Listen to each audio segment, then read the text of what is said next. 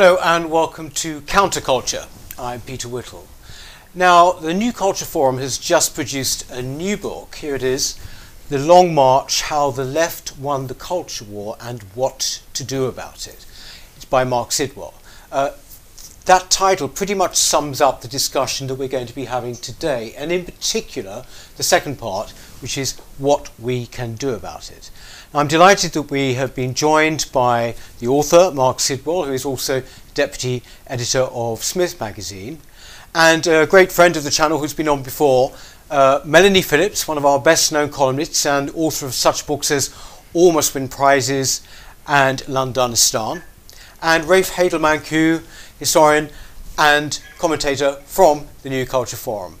Uh, thank you very much for, for joining us today. Um, Marc, I, I want to start really um, by asking you that the what you talk about in the book, what you write about, is a very what appears to be a very haphazard history, as mm-hmm. opposed to, mm-hmm. if you like, some plot. Can you explain? That, that's right. So the Long March is a, a strategy, a revolutionary strategy that was uh, formulated in the late 1960s by a German radical called Rudi Dutschke.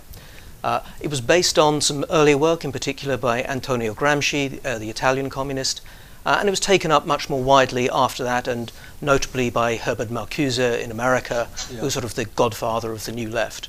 But essentially, what Dutschke said was instead of using violence, which another wing of, of people that he was associated with in Germany were, were trying, you could instead try a, a long and slow and quiet revolution where you took over the institutions of a culture and so gradually change the whole cultural frame around such that socialism, communism, these sorts of ideas might actually be able to get the traction that otherwise they couldn't. Melanie, is that, is that sort of a picture you'd agree with? I mean, do you, do you agree with the concept of the Long March, actually? Well, I have myself written several books about all this um, over the last 30 years, so I certainly do agree with it. Um, the question is uh, why it happened. Um, and in my view, uh, it was um, entirely, as uh, as well suggests, um, uh, the people that he mentions were the uh, were some of the key uh, the key people. But the interesting thing to me was that uh, Western society fell for it, and the question is why. And I believe there were a number of reasons um, in Britain and in Europe um, I believe that there was a profound cultural demoralization after the Second World War, uh, which left the elites, the cultural elites, the political and intellectual elites, vulnerable to a set of ideas which otherwise wouldn't have been given house room.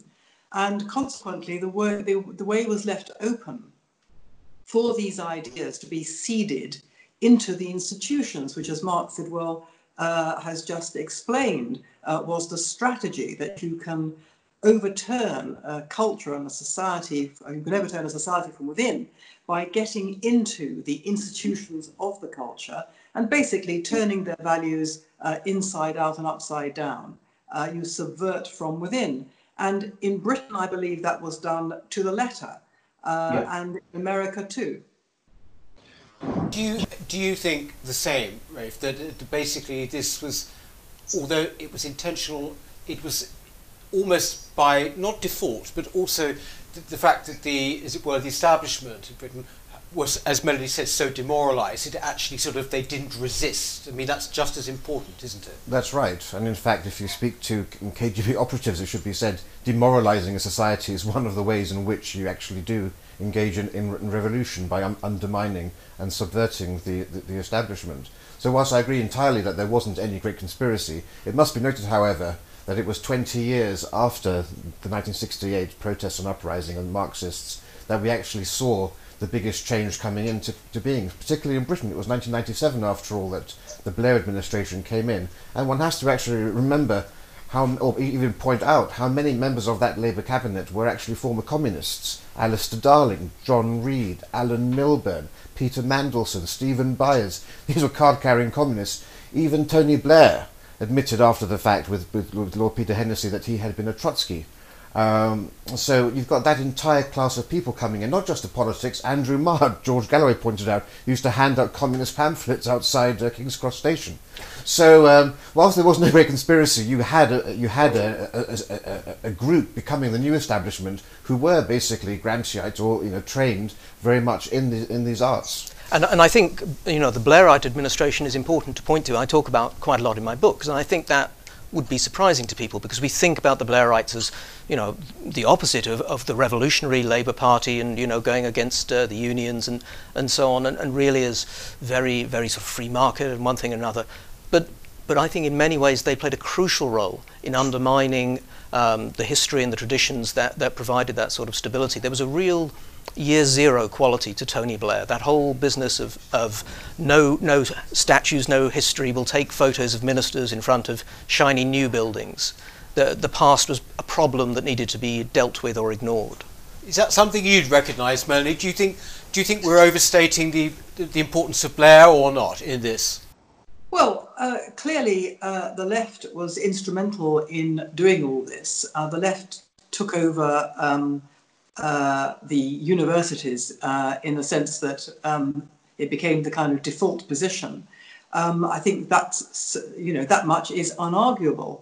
But what's being left out of this discussion so far is the role played by the conservative movement, the small c conservative and large c conservative party. And that's because it didn't play a role. The crucial thing was that the conservative movement over the last half century in my view, has progressively forgotten what it has to conserve. And when all this was happening, and I don't buy this idea that the Blair administration was full of communists. I mean, that's just ridiculous. Um, they didn't have to be communists to do all this. Uh, it was a generally accepted progressive worldview uh, which came out of the universities uh, going back decades. It was to do with the, the obliteration of truth uh, the, sub, the, the substitution of subjectivity and opinion for objectivity. And I believe all that came out of what I would call the demoralization after the Second World War and the Holocaust. This idea that the Holocaust uh, hadn't happened in some benighted part of the world. It had actually happened in the very epicenter of Western civilization, of European culture. And I believe that that did a terrible thing in that it basically demoralized the West, um, particularly Europe, uh, which came to believe that modernity itself had produced this terrible thing. Britain was demoralized because it came out of the Second World War bankrupt, in hoc to America. It had famously lost an empire, was losing an empire, and not finding a role. And that's why it eventually went into the European Union. It believed that Britain was finished. Um, now, uh, along came Mrs. Thatcher in due course and said, Up with this I will not put, and Britain isn't finished, and we're going to put the mojo back into Britain. Not that she quite expressed it like that, but anyway. But the fact was that all this time, and including Mrs. Thatcher and under Mrs. Thatcher, the conservative movement, small c and, lar- and large c, didn't realize the cultural revolution that was underway. And that was because they didn't think in terms of culture, they only thought, thought in terms of economy and politics. And especially after the Soviet Union fell, and it took a long time for the Soviet Union to fall. I mean, ideologically, it was falling a long time before the Berlin Wall, but before the Berlin Wall actually fell. Um, uh, when Soviet communism fell, and I remember these discussions at the time, the conservative movement said to itself, well, what do we do now for an encore? Uh, we've won. Uh, our fox has been shot. Um, the danger is over what do we do now uh, in terms of an ideology, in terms of an idea that can galvanize us? All these decades we've been fighting uh, Soviet communism and now it's over. What do we do now? And the answer was we hang our hat on liberty. And I remember thinking that, that was a catastrophic error because that brought them into line with the left. And they were unable to see that while the left championed liberty, or I would say libertarianism in the social and cultural sphere, and did the kind of damage that your uh, new book talks about, uh, the right was doing the same thing in the economic sphere, and they kind of met in the middle. And the Conservative Party in Britain, the Conservative movement in the West, never understood and still does not understand the depth and profundity of the cultural revolution that was underway and which we can now see has emerged in all its horror. I think uh, you've, you've, you've, you've mentioned there the horror. Uh, how do you think, I mean, well, you've alluded to it there, Melly, but how do you think the results of the Long March are being seen currently in this particular cultural crisis we're going through at the moment of the past, what, basic month, six weeks, which has gone with extraordinary speed.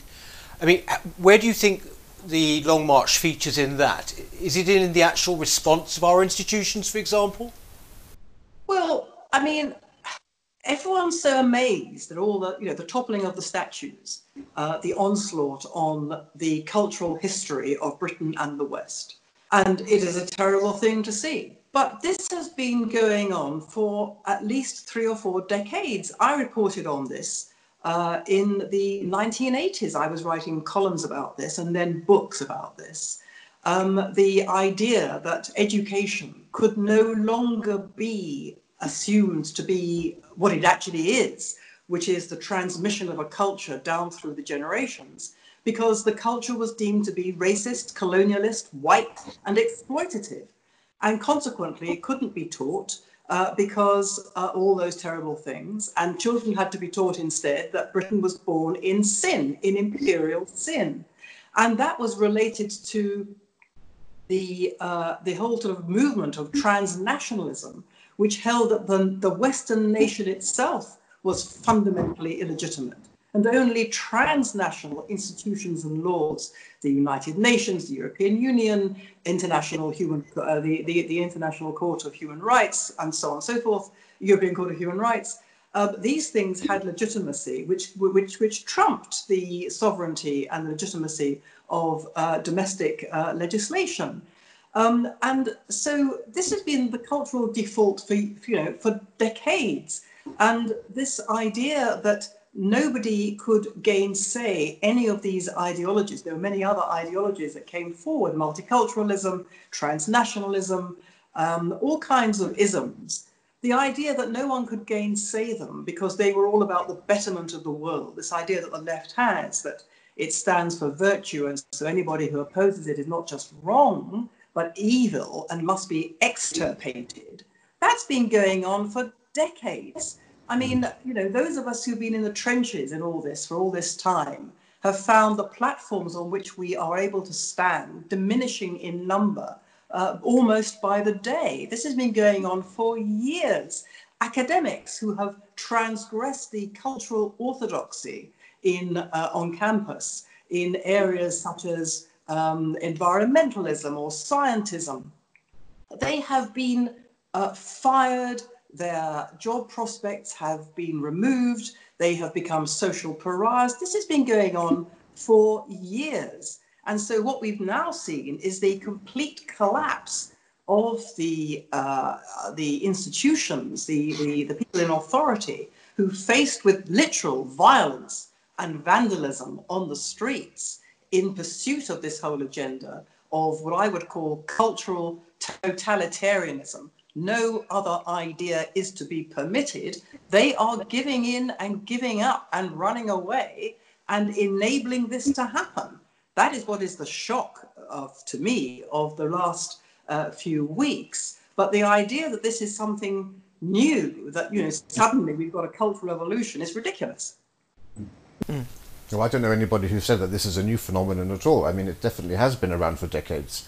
Um, and certainly, you know, Churchill once said, "We shape our buildings; thereafter, our buildings shape us." And that used to be the case. But the problem is now our institutions have cuckoos in the nest, and they have actually been absolutely no connection at all with the culture, the environment, the values, the principles that led to the institutions being being created in the first place. And so, um, I think, if, if anything, if we're going to solve this now, um, we really only have a short space of time because I think the Tory party is very complacent now, thinking that it has this 80 seat majority and that it's got, you know, it's got the public on side. When we know full well, as Marc's pointed out in his book, if the general election were held only between those aged 18 to 24, there would have been over a 400 seat majority for, for the left.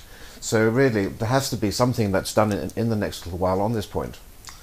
Yeah, and something I say on the book is, is that I think it's helpful if you're trying to work out you know, strategies forward or, or, what to do about this to stop being complacent and to accept that, that the Long March has succeeded. Uh, and I, that was true before recent events, but I think recent events confirm it. I talk about the, the sacking of Roger Scruton uh, by a sort of Twitter mob. A Conservative Party that could tolerate that and indeed actively make sure that that happened is no longer in any meaningful sense a Conservative Party. If they wouldn't stand up for their premier philosopher, then, you know, in public, then obviously they, they are not conserving anything uh, meaningful. So the loss has happened, the Long March has succeeded. The institutions, importantly, as I argue in the book, are now not very good at doing their jobs because they're hopelessly politicized and they're spending all their time on pushing these agendas uh, rather than being able to police or, or, do any of the things that matter, like educate people. Uh, but you have to accept that and then work out what sort of mm, insurgent strategy you want to try. But if you're complacent, just think, well, it's all right, it was just one side and another, we're still playing this all out. It's not like that at all. Before we come to you know what, what actually what one can do about it, I want to ask Melanie particularly. Obviously, you, you, your book almost had prizes, you know, about the education system. Um, you know, this is at the nub of it, is it? Isn't it? You said earlier on that schools really should be passing on culture, and that's the point of education that's entirely gone. Um, but you know, you you were writing your book. Uh, it was quite some time ago, but it was obvious, presumably, that by then the left had more or less overtake taken over the cultural educational establishment in schools. I mean. Yes, uh, it was obvious by then to me. Anyway, uh, I wrote that. I think that book was published in '96. Uh, um, I think. Yeah. Um, and uh, it got howled down. Um, and I wrote about the education system in that book, uh, All Must Have Prizes, and in the context of a moral breakdown, uh, because I, I could see that it was a cultural moral breakdown as well. It was the whole idea of the culture and the, the, the, the values and the principles upon which the West was based. Uh, the attack upon all that lay behind the attack on the education system. But I wrote subsequently a book which was published in 2010 called The World Turned Upside Down The Global Battle Over God, Truth, and Power, in which um, uh, I moved it all on very considerably. And I looked then at the, at, you know, what, what was causing this. It's not enough just to say, you know, the education system is rotten, which it is, or the universities are rotten, which they are. One has to look at, you know, what, what the rot consists of. Um, and um, it seemed to me, and it still seems to me, um, that uh, what's happened is that uh, the West, which is founded basically upon biblical morality, I mean, people don't like to talk about this, but it's from the Hebrew Bible mediated through Christianity that the West gets values which the secular world tells them tells itself it, it invented. Um, values such as uh, conscience, uh, law, compassion, uh, putting, the, putting the interests of others above yourself, which is the basis of a civilized society. Now, uh, the Long March uh, got rid of all that and replaced it by man made ideas called ideologies. Now, the point about an ideology is that it does not admit to any kind of challenge. And what we're living through is a kind of millenarian reprise. In the Middle Ages, millenarian Christians believing that the perfection of the world the end of the end of days and the perfection of the world was on, on hand, um, uh, uh, uh, extirpated uh, anybody who stood in their way. Um, and you know, our modern ideologies are very much like that. They're all utopian, so they're all impossible. When they're shown to be impossible, they move on to other ideologies, which are also utopian and also impossible. As these things fail, they uh, take victims. They make victims of people who they light upon as scapegoats and whom they punish.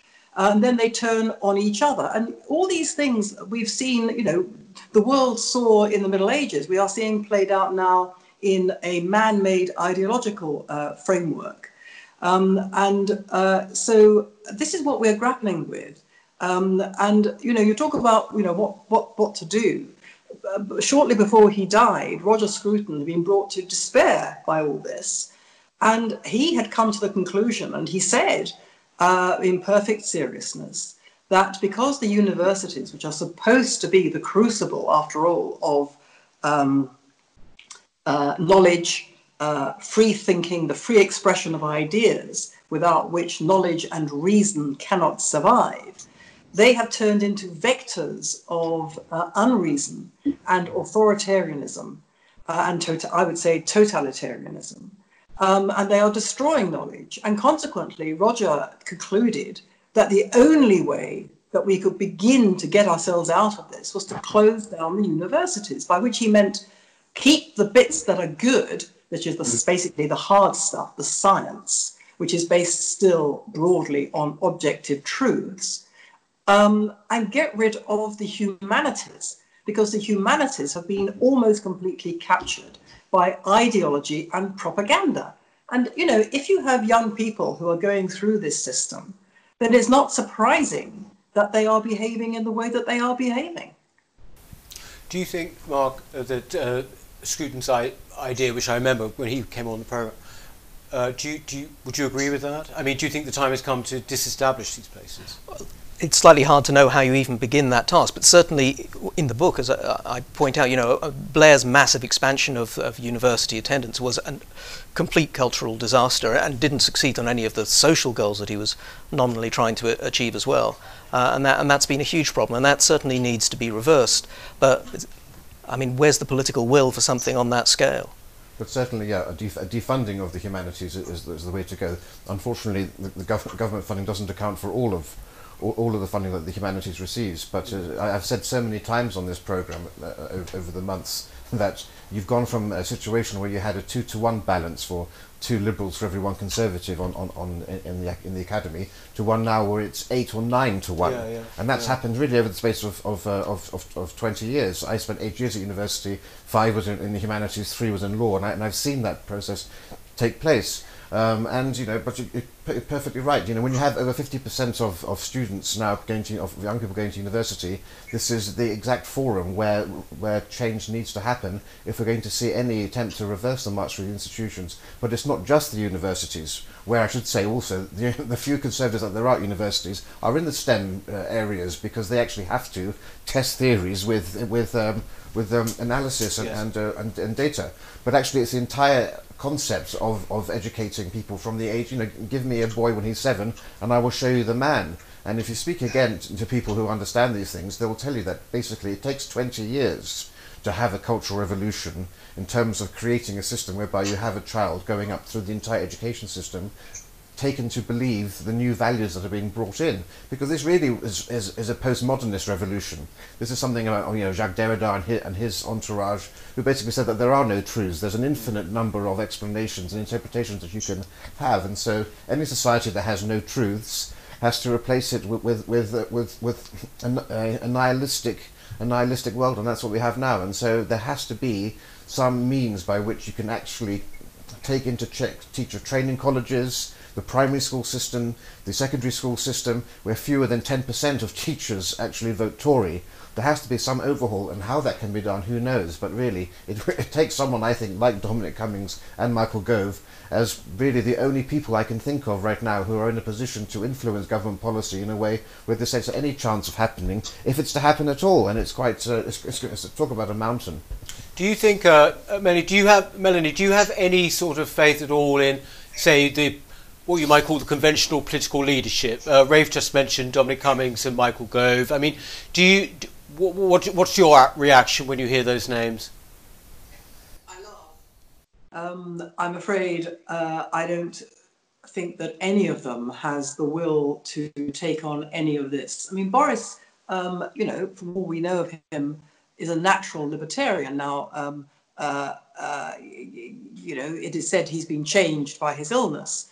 Uh, so he's become more of a kind of, uh, uh, you know, he's, he's, he's, he's, he's, he's become a, an aficionado of the big society in a way that he wasn't previously. Well, that may or may not be true, but all this sort of, the, the, the deeper cultural stuff, he's not going to want to go near. And you can see they are running away from it. Having said that, um, I mean, well, Michael Gove made a, a, you know, a big speech uh, at Ditchley uh, a few days ago, and in, you know, it was a very impressive speech. Everything Michael does is very impressive. It's, it's very intelligent and it's very thoughtful and it's backed up by a great deal of knowledge, um, very well crafted. And he made some, you know, very useful and important points. But he avoided all of this. Yes, um, exactly. He was he he was making the point. You know, how did we lose Britain? How do we how do we get you know the how do we not see what happened in the Brexit vote. How have we lost the faith of all those people? Now, all those people aren't sitting around, you know, in the famous red wall seats. They're not sitting around saying, you know what, that Derrida has got a lot to answer for. They're not doing that. They're not saying it's all postmodern and it's beyond, you know, it's, it's ideology. They, they, the people, Brian Marsh, don't think like that. But they are reacting against a society which has been formed by these ideas. Um, they're reacting against it because they know it's wrong. They want their country back. They want to be able to belong to a culture that they recognize, uh, that they identify with, that they know was built upon hundreds of years of history for which their ancestors fought and died for the liberties that were given. All these things they know almost instinctively. And they're reacting against uh, the attempt, which has been wildly successful until that Brexit vote, to put all this into reverse. Now, the political class just won't go anywhere near this. Uh, they perceive that the world has changed. They think they can't be like Canute and, you know, stand in front of the waves of progress and hold them back. They think they can't turn back the clock. They think it's to put, it's to turn back the clock. They think that in order to restore a kind of cultural order is to put back the clock. And unfortunately, they are therefore hell bent on continuing down this uh, path, as has been said, of nihilism, um, which they don't recognize that they don't even think, they don't, they don't allow themselves to think in these terms. Uh, because they say, well, what can we do? It's all too big, you know, it's, it's the church. The church is, you know, responsible. Well, to a large extent, that is true. But I do very much believe that culture very much is a top down thing and that um, cultural leadership is absolutely crucial. And if you had a prime minister and very senior minister, if you have a, a prime minister who articulated what I've just been saying and kept on and on about it, and also said, you know, up with this we will not put. We are no longer going to fund these ridiculous courses. They are ridiculous for these reasons. They are telling lies. These are the lies they are telling. This is propaganda. It's not true what they say. Then you would find that they, you know, I, I believe the whole atmosphere would change almost overnight. Not that yeah. would win the war, but it would be a start. And without that, we can't proceed properly. Yes. But, and I mean, I, I, agree entirely. I think we're all on the same page with regards to that. But I think that the Tory party is aware, or at least there are figures there. And I will again say, I think single out Cummings particularly on this point, because this is the man who, who understands that there's been a, the inversion that's taken place in the support base for the Labour Party and for the Tory party. And it's now the low income people in the North, etc., who, who want cultural security who are on side with, with, with the Conservative Party. And of course, we've, we've always known Boris Johnson was, was, was, a, was a token uh, right winger on cultural values and those sorts of issues. But yet it has to be the case, surely, that they know that there's an existential crisis facing the Tory party if they don't use the next 10 years wisely for the very reason that I pointed out earlier. the, the, those under 30 are not voting Tory, and the Tory party will be facing oblivion if it doesn't take into account this fact and try, and try its best to change that and the way that it and having hemorrhaged so much support now over its handling of COVID and coronavirus, it actually is, I think, cultural issues, a strong stance on, on these things, which will give it a chance to actually reconnect with that red wall base and shore up its support for the for the future. Well, I'm sure that's true, though. But but who's going to stand up and do it? And I, I think Mel, Melanie's no, right on this. You. you know, I mean, culture, you know, can come from politics as well. And in fact, in some ways, Margaret Thatcher understood that as well. Although she didn't always um, fight it so much on the on the cultural front, but she she she could be very strong and. Um, Boris does have an opportunity, but he's not he taking it. He's not he? taking he's it not in, in, the way that, say, Macron did in, in France a little bit. Hmm. I think it's interesting, actually. Uh, you know, you when you talk about the the cultural onslaught that we've had over the past 40, 50, 50 60 years now. um, quite often people, they sense it, they, they know it, they feel got at, they feel undermined, um, but it's often very uh, incoherent. They don't quite know how to protest. But, but then along comes an issue, uh, what might seem like a, a, small one, which at the moment is the toppling of statues, for example. That seems to crystallize it for them. I think it seems to, it crystallizes it for them artificially. I think, wait a minute, this is wrong. I feel personally affronted by this. That's right. I'm, and it was very, you know, it, you, can't get more a more physical, uh, material manifestation of the destruction of a culture than the toppling of every statue. Uh, matters, uh, and you know, you can see it goes from you know people who, okay, they had you know view, you know, they they they, they were slavers, uh, uh, and then it progresses uh, to the point where they are taking down statues of people who were anti-slavers and reformers. Um, so uh, yes, um, I think that um, it's uh, uh, it you know it's it's a very uh, vivid illustration. When we, we, talk about you know we have already touched on what, what what one could possibly do. Are we sort of agreed that basically maybe we should get rid of humanities departments? I mean, is that what would you say, Marc? Well, you know, I mean, the humanities in its true form is is at the heart of, of true education and Western culture. And, you know, I have a, I have a book on liberal education in the in the in the mm.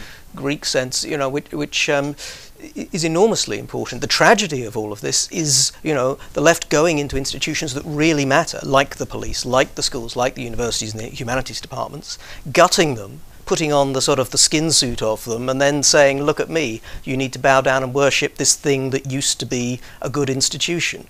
And that's the horror of it. And, and and one good thing about Michael Gove's speech, which I agree, of course, was dancing around the issues, was that he was trying to use competence as a way of dealing with you know the, the takeover of these institutions. If they became practically wise again, able to get things done and see whether what they did actually worked and what the consequences were, that is actually one way of cracking down on politicization, uh, but but not enough. But isn't it sorry? Isn't it the point of?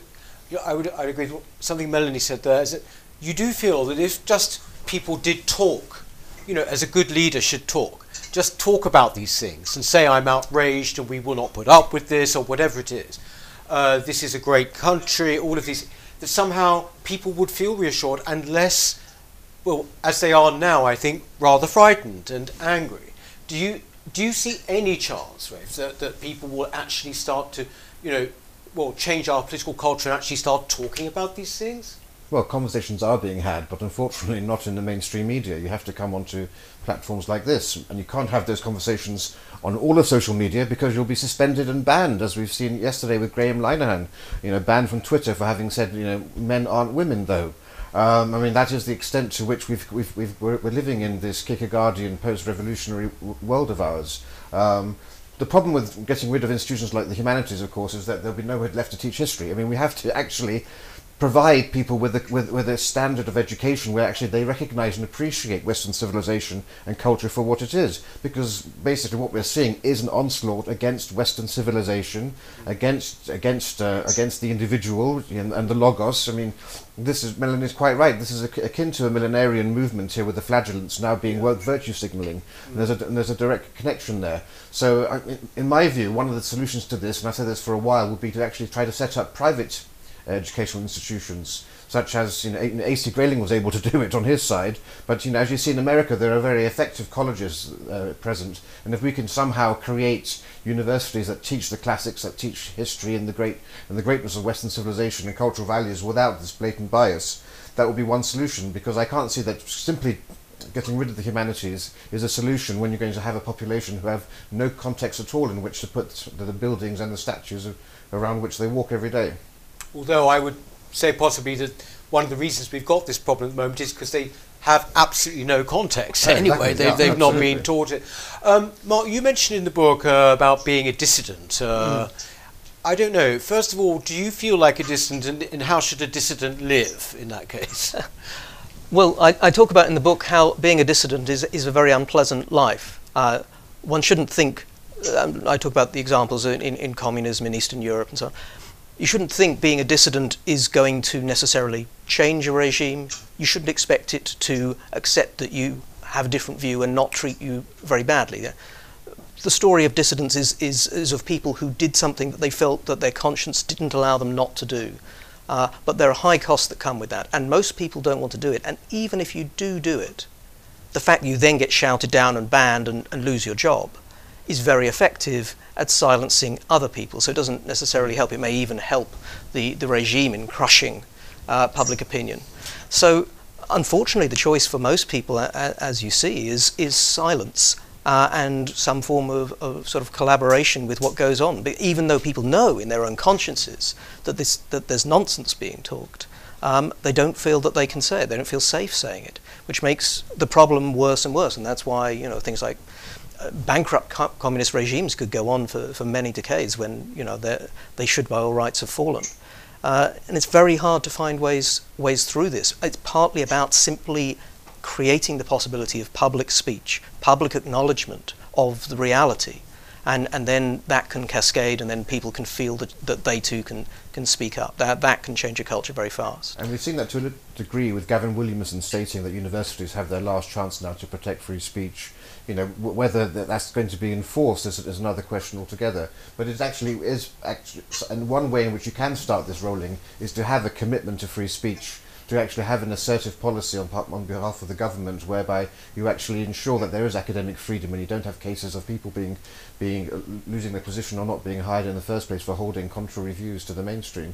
Uh, and also an acknowledgement that it, you have now a vocal minority who are basically uh, in positions of power, where we have a situation where you have the Eloi and the Morlock, really, where you have this elite ruling who aren't reflective of, of, of, the, of the population. And so I think really the, there'll be a time for us to actually try to inf- infuse the grassroots with some sort of um, with some of the fire that we want to see amongst our younger population.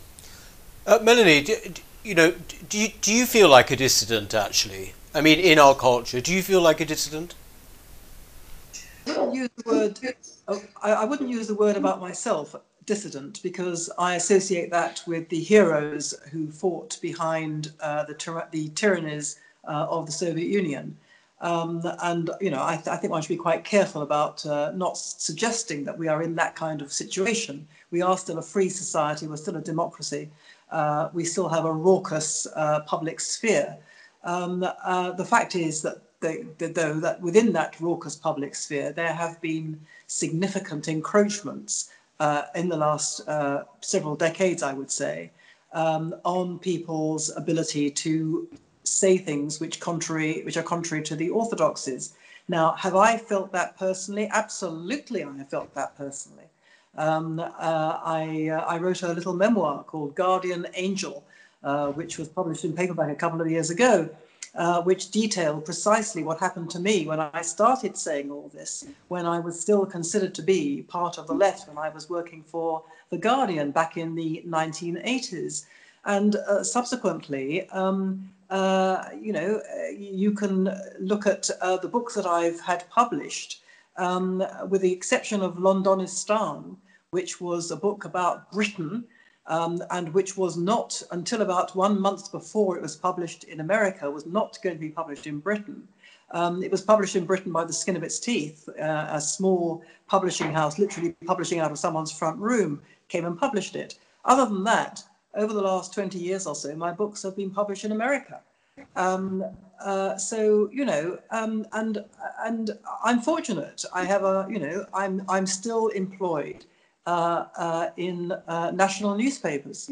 Um, but my goodness me, it becomes ever more difficult to hang on uh, when uh, the you know when the the entire uh, cultural intelligentsia world is trying to stop people who contradict these orthodoxies from having any platform at all. I mean, for example, um, not just in Britain, but also in America, I did quite a lot of public speaking in America, but it's been a great source of uh, frustration to me over the last 10, 20 years that the people that I speak to in America are people who broadly are on my side, broadly. Yeah. Uh, because the people who are on the other side, the left, um, uh, will not have the discussion. You see, you can't you can't even open up the discussion. They won't have the discussion. They replaced discussion and debate by insult, character assassination, and other terrible maneuvers to silence you. Now, in my view, uh, people who do that do that for one reason only. Uh, they are too frightened to have the debate because they know their position is built on sand, uh, which makes it even more frustrating that one can't actually have the discussion. So, to that extent, I mean, I have felt very, you know, very, uh, very, very much uh, at the sharp end of all this. And but there's a whole number of us who have felt like this for some time. And as I say, I wouldn't like to exaggerate it because you know, especially now there is the internet, there are now many more avenues uh, open to all of us. Uh, we can all self-publish. Uh, you know, uh, we can. I can. You know, put a camera in front of myself and go online. Um, that's all available to us. Nevertheless, um, uh, given what's out there, um, and given the um, still the, uh, the the the kudos, the the, the credibility, uh, the public credibility that comes from being published or hosted on mainstream media platforms. Um, these are still, I think, uh, small pickings. I know there are some people who have, you know, made stellar reputations out of being dissidents on the net, um, but they are very, I think they are few and far between uh, most of us uh, don't have that um, uh, good fortune. I think uh, the internet is incredibly important. Uh, as for those platforms you talk about there and how it's becoming more difficult for people who go against the orthodoxies, possibly those platforms themselves are now losing reputation and losing traction. I mean, I'm thinking of the mainstream, the BBC, and whatever. But Look, um, we, would have to end it there. Um, the book again is called The Long March How the Left Won the Culture War and What to Do About It by Marc Sidwell. Um, Melanie, thank you very much for joining us today. Uh, thank you, Marc, as well. Again, thank you, Rafe. And uh, we shall see you next time. Of course, when it comes to the book, um, please do go on our website and contact us, and we can happily send you uh, a copy. But also, it is downloadable for free. Um, so, however you want to read it. Thanks very much. Thank you. Bye-bye.